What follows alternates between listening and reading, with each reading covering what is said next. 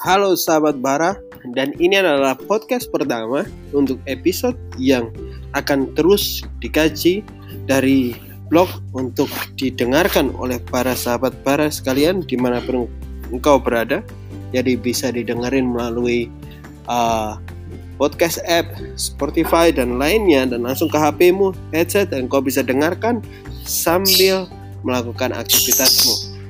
Dan monggo silahkan boleh download dan terus dengarkan seluruh ajaran-ajaran yang ada untuk membangun kehidupan rohanimu dan semakin memperkuat pemahamanmu tentang Alkitab dan tentang kebenaran firman Tuhan.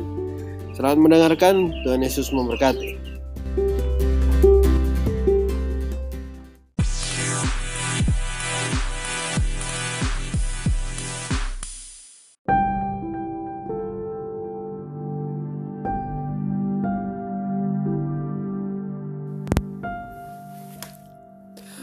Kita akan mulai dari Tuhan turun tangan. Di dalam keluaran 3 kita mulai dari ayat 7 Tuhan berfirman, Aku telah memperhatikan dengan sungguh kesengsaraan umatku di tanah Mesir dan aku telah mendengar seruan mereka yang disebabkan oleh pengerah-pengerah mereka. Ya aku mengetahui penderitaan mereka.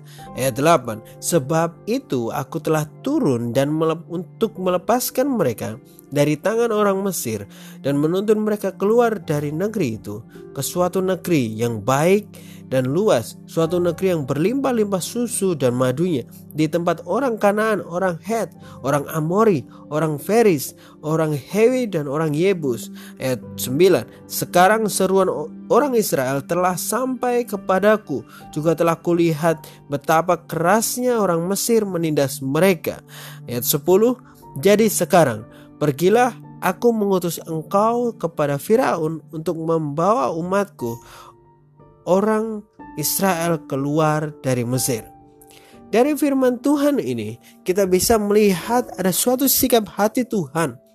Tuhan nyatakan setelah dia mendengar dan melihat kondisi umat yang menjadi miliknya, dia menyatakan bahwa aku telah memperhatikan sungguh kesengsaraan umatku dan aku mendengar seruan mereka. Tuhan konsen tentang apa yang terjadi di hidup umatnya di Mesir. Tuhan bahkan melihat kesengsaraan yang dialami oleh umatnya pada waktu itu. Tetapi kita lihat bahwa apa pun kondisi kita hari ini atau kondisi kita dalam akhir-akhir ini membuat kita merasa bahwa Tuhan mungkin sudah tidak mendengar doa kita karena kita tidak melihat perubahan dalam hidup kita dan berpikir bahwa apakah Tuhan memperhatikan ya dari firman ini memperhatikan bahwa Tuhan sedang memperhatikan kita. Bahkan dia mendengar seruan-seruanmu setiap hari. Dia mengetahui betapa detailnya kejadian dalam hidup kita dan itu terjadi dan dialami oleh Tuhan ketika dia melihat umat dari Mesir. Tetapi Tuhan tidak hanya memperhatikan dan mendengar apa saja yang terjadi dalam hidup kita. Lihat ayat 8 sahabat para sekalian. Bahwa Tuhan pun turun tangan. Sebab aku telah turun tangan untuk melepaskan mereka dari tangan orang Mesir dan menuntun mereka keluar dari negeri itu. Tuhan tidak akan hanya tinggal diam untuk mengetahui kondisi kita, Tuhan tidak hanya mendengar saja dan tidak berbuat apa-apa tentang apa yang kita alami.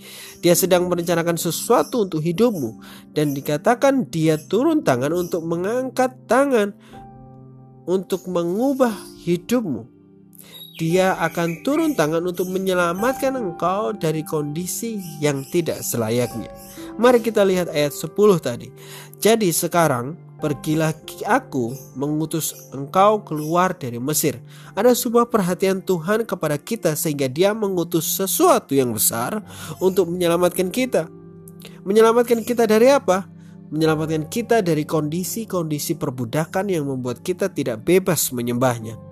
Kalau engkau sekarang merasa bahwa Tuhan sepertinya aku udah berdoa berlama-lama, udah berdoa berhari-hari, berbulan-bulan, aku berseru tentang hal ini, tetapi kenapa kondisinya tidak berubah, tetapi kenapa tidak ada perubahan? Firman hari ini menyatakan bahwa Tuhan sudah mendengar. Tuhan sedang konsen terhadap apa yang kau serukan dan Tuhan bahkan memperhatikan kondisi ini. Dia tidak tinggal diam. Dia mengerjakan sesuatu. Dia bahkan akan mengutus seseorang untuk membawa kita keluar dari perbudakan hidup kita. Seperti Musa diutus Tuhan untuk melakukan rencana bagi umat yang bersuruh kepadanya. Saya akan membawa sahabat bara sekalian kepada sebuah kisah yang terjadi beberapa puluh tahun setelah kisah Musa. Di 1 Samuel 22 kita mulai dari ayat 1. Lalu Daud pergi ke sana dan melarikan diri ke Gua Adulam. Ketika saudara-saudaranya dan seluruh keluarganya mendengar hal itu, pergilah mereka ke sana dan mendapatkan dia. Di ayat 2, berhimpunlah juga kepada setiap orang yang dalam kesukaran, setiap orang yang dikejar-kejar hutang piutang. Setiap orang yang sakit hati, maka ia menjadi pemimpin mereka bersama-sama dengan dia ada kira-kira 400 orang. Cerita ini di mana Daud sebelum menjadi raja, Tuhan membawa Daud ke Gua Adulam melalui sebuah peralian, pelarian. Tetapi ini yang saya garis bawahi Dikatakan bahwa Daud pergi ke gua itu dan dikatakan dia berhimpun bersama orang-orang yang dalam kesukaran, yang dikejar hutang piutang. Setiap orang yang sakit hati menjadi pemimpin, bahkan jumlahnya sekitar 400 orang. Ini bukan orang yang enak kayaknya untuk kita tinggal bersama mereka di gua. Orang yang lagi sakit hati, orang yang lagi dikejar-kejar hutang, orang yang lagi susah, semuanya jumlahnya bahkan sampai 400 orang. Tetapi apa yang terjadi terhadap orang-orang ini? Kita baca di 2 Samuel 23 ayat 8 sampai 39. Teman-teman bara bisa membacanya uh, seluruh perikop untuk mengetahuinya. Tapi di sini saya mau garis bawahi kalau teman-teman bara melihat di perikop ini di judulnya bahwa di sini dikatakan bahwa pahlawan-pahlawan Daud. Bila saudara sekalian membaca pasal ini dan menyadari bahwa ini adalah orang-orang yang tadinya berada di gua Adulam bersama Daud, yang tadinya kesusahan, yang tadinya dikejar-kejar utang, yang tadinya rasa sakit hati dan tadinya ada dalam kesukaran yang sulit, Firman Tuhan menulis dalam judul ini mereka bahkan menjadi pahlawan-pahlawan Daud. Beberapa dari mereka bahkan begitu luar biasa berhasil menjadi pahlawan yang menghancurkan musuh dengan mudah, dengan banyak dan sangat efektif kehidupan mereka. Bapak Ibu Saudara sekalian, Apa pun kondisi sekarang, dalam depresi sekalipun, dalam kesukaran engkau merasa sepertinya tidak pernah habis. Kesukaran ini sepertinya tidak pernah jadi lebih baik, tidak pernah ada progres. Melalui firman ini saya mau menyatakan bahwa Tuhan sedang mengajarkan sesuatu buat hidupmu. Tuhan sedang menge mengerjakan hal-hal yang mungkin kita belum pernah memikirkannya. Tuhan akan turun tangan untuk menolong engkau. Tuhan akan turun tangan untuk mengubahkan hidupmu. Ada satu hal lagi yang perlu kita harus pahami. Kalau kita perhatikan dari beberapa ayat yang sudah kita buka di atas, bagi umat Israel Tuhan mengirimkan Musa dan bagi para pahlawan Daud Tuhan kirimkan Daud kepada mereka Tuhan akan kirimkan seseorang yang akan masuk ke gua adulamu. Tuhan akan membawa seseorang untuk mendekati hidupmu dan membawa kebenaran serta pesan Tuhan untuk hidupmu, sehingga hidupmu dapat dirubah oleh Tuhan. Kita harus peka terhadap pekerjaan dan rencana Tuhan yang sedang Dia kerjakan dalam hidup kita, karena pada mulanya, ketika Musa diutus oleh Tuhan, Musa dan Harun diutus ke Mesir untuk bertemu dengan Firaun. Umat, umat Israel menolak. Bahkan mereka menyatakan akan berdoa kepada Tuhan karena Musa dan Harun sudah membuat hidupnya semakin susah. Kita lihat di Keluaran 5 ayat 21. Keluaran 5 ayat 21, beginilah firman Tuhan. Lalu mereka berkata kepada keduanya, "Kiranya Tuhan memperhatikan perbuatanmu dan menghukumkan kamu, karena kamu telah membusukkan nama kami kepada Firaun dan hamba-hambanya, dan dengan demikian kamu telah memberikan pisau kepada mereka untuk membunuh kami." Ini adalah contoh dari mereka yang tidak menyadari sebuah pertolongan Tuhan.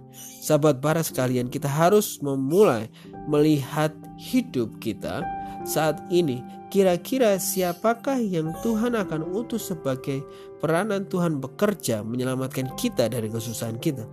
Mungkin Tuhan mengutus gembalamu Mungkin Tuhan mengutus mentormu untuk menegur engkau supaya memperbaiki kehidupanmu karena Tuhan mau menyelamatkan engkau dari kondisi yang sudah berantakan. Melalui orang-orang seperti itulah Tuhan akan berbicara dalam hidup kita seperti kita harus berhenti dalam dosa-dosa kita. Kita harus berhenti berhutang, mungkin kita harus berhenti dalam kebiasaan boros, kita harus berhenti kemalasan, dan seperti inilah bagian-bagian dari wujud Tuhan sedang mengutus Musa bagi engkau. Tuhan sedang mengutus Daud bagi kehidupanmu. Itu adalah wujud dari Tuhan sedang turun tangan untuk membawa engkau naik, untuk menjadikan engkau pahlawan. Kalau hal ini belum terjadi, kau merasa belum ada orang yang datang ke hidupku, belum ada sesuatu yang terlihat seperti pertolongan Tuhan. Ini bukan berarti Tuhan tidak memperhatikan engkau. Kalau sahabat bara perhatikan ada kejadian Tuhan berfirman dalam keluaran tiga tadi.